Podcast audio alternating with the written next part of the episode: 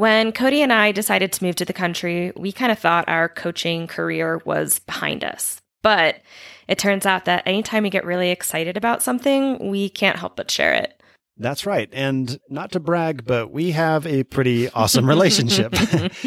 and what we found is that a lot of that's due to very intentional practices that we've come up with. And now we're offering custom fitness, nutrition, and intimacy coaching for couples seeking transformation to reignite their spark. Become a power couple by deepening your connection while elevating your fitness together. Go to howtofittogether.com to book a call. That's howtofittogether.com. Stop setting goals. Learn the Lyceum method to achieve more, stress less, and love all your life by Cody Limbaugh.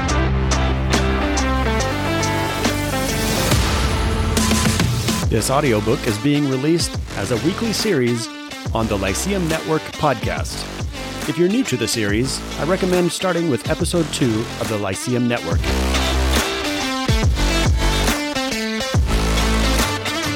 For your own copy of the Stop Setting Goals book, head over to Amazon.com and I'll put a link in the description. Thank you for listening. Now, Stop Setting Goals, the audiobook.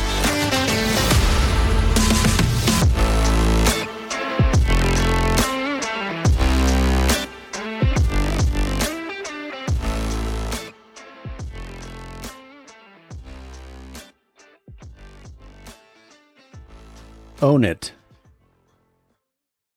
There is no good or bad without us. There is only perception. There is the event itself and the story we tell ourselves about what it means. Ryan Holiday, The Obstacle is the Way, The Timeless Art of Turning Trials into Triumph. When shit happens, we'll go to great lengths to save face. We not only want to look good to other people, we want to save face with ourselves. I think we sometimes try to hold on to confidence by explaining to ourselves how our troubles aren't our fault.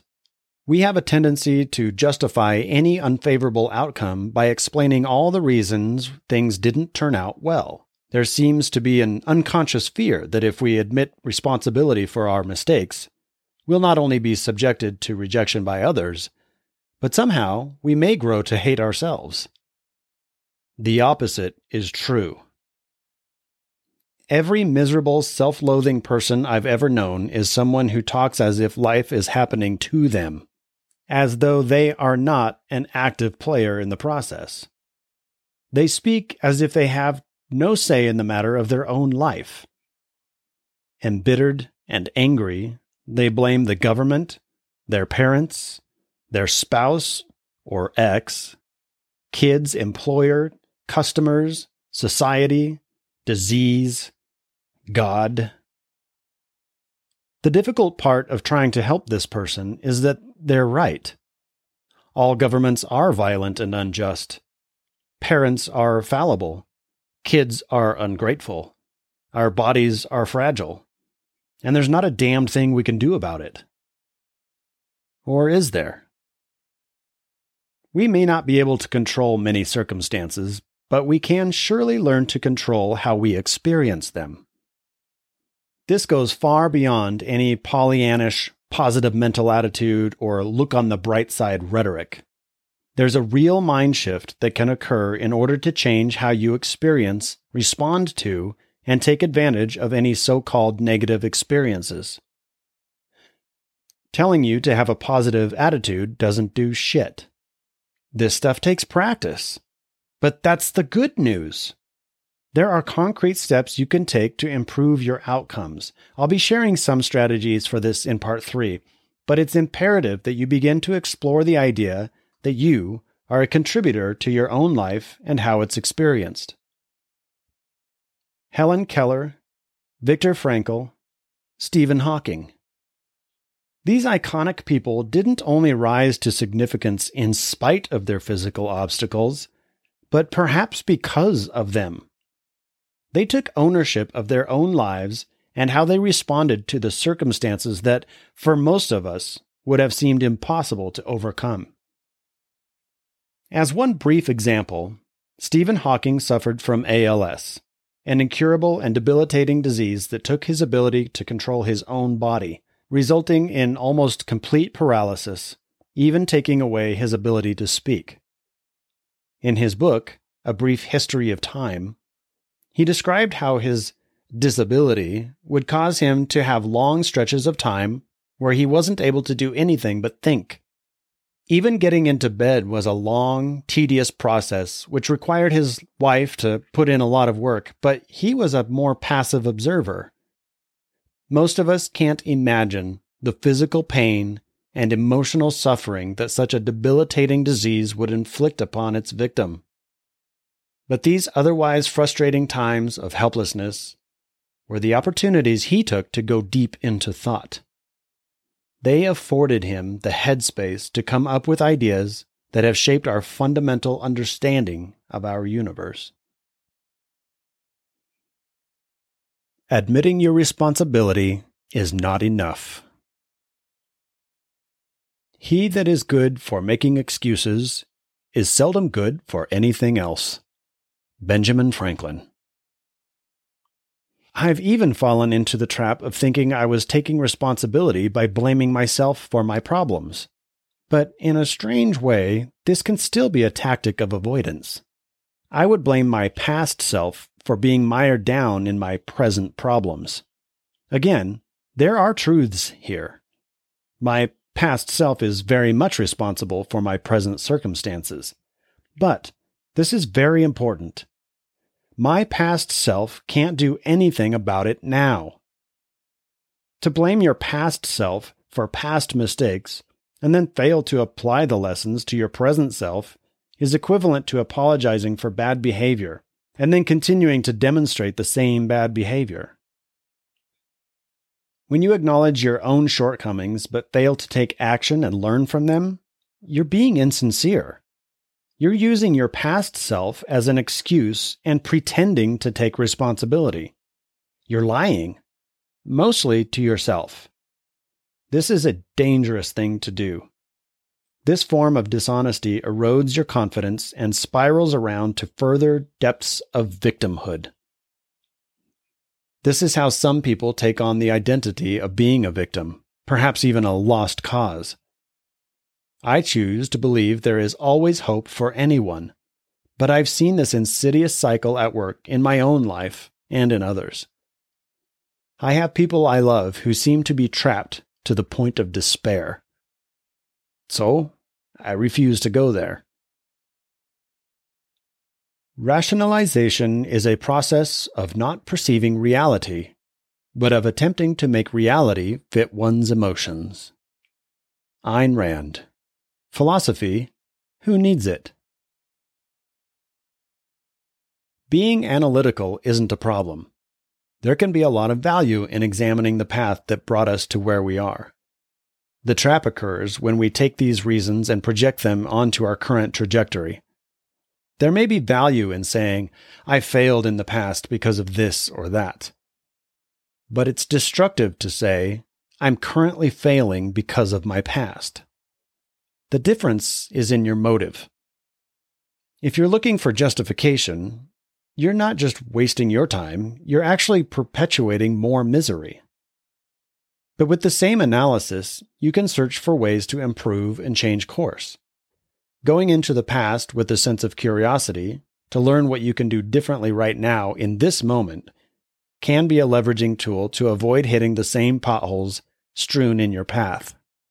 Acknowledging your current limitations doesn't have to be a stumbling block either. It's fair to assess what you have to overcome. But it's only fair to yourself if you're also willing to explore your opportunities, strengths, creativity, and unique perspectives. Look at your circumstances as a curious third party observer. When you've been dealt a shitty hand, you can cultivate the habit of looking for the advantage. Your circumstances in life may not be your fault, but they sure as hell are your responsibility. The only way to fully take control of your life is to own it in the here and now. What am I doing today that is steering my life? This is called an internal locus of control. It's a way of thinking that has to take root at your very core. When we are told to look on the bright side, it can be a, a very shallow approach. Developing a core belief takes consistent practice and awareness. You do this now, you do this daily. I'll explain how in part three. Commentary.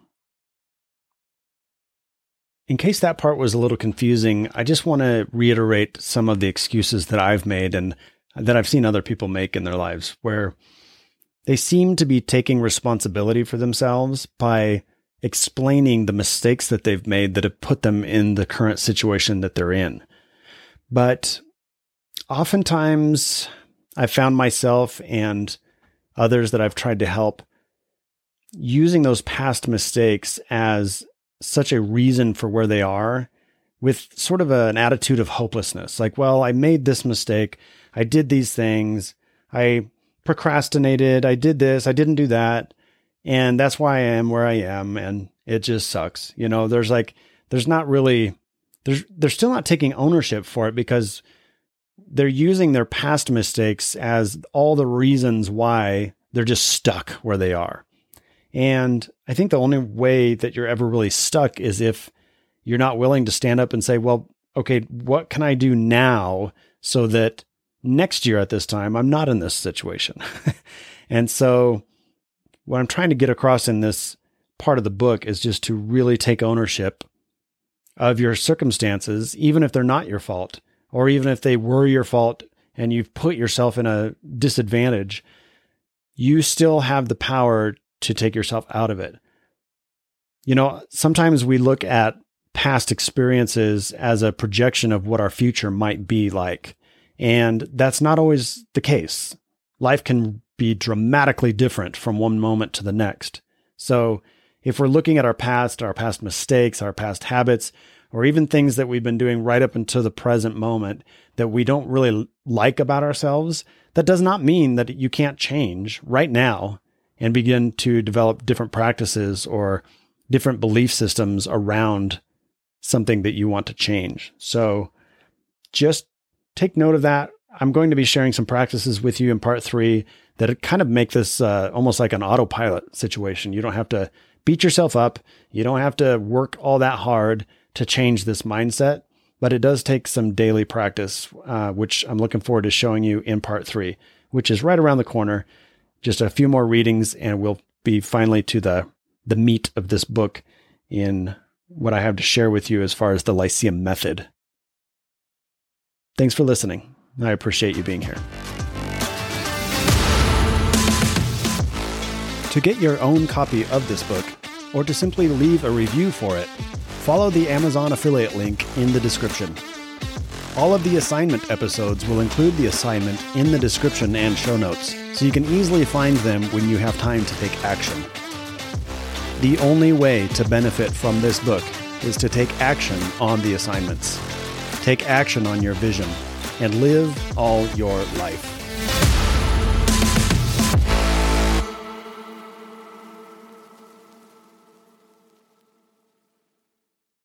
When Cody and I decided to move to the country, we kind of thought our coaching career was behind us. But it turns out that anytime we get really excited about something, we can't help but share it. That's right. And not to brag, but we have a pretty awesome relationship. and what we found is that a lot of that's due to very intentional practices that we've come up with. And now we're offering custom fitness, nutrition, and intimacy coaching for couples seeking transformation to reignite their spark. Become a power couple by deepening your connection while elevating your fitness together. Go to howtofittogether.com to book a call. That's howtofittogether.com.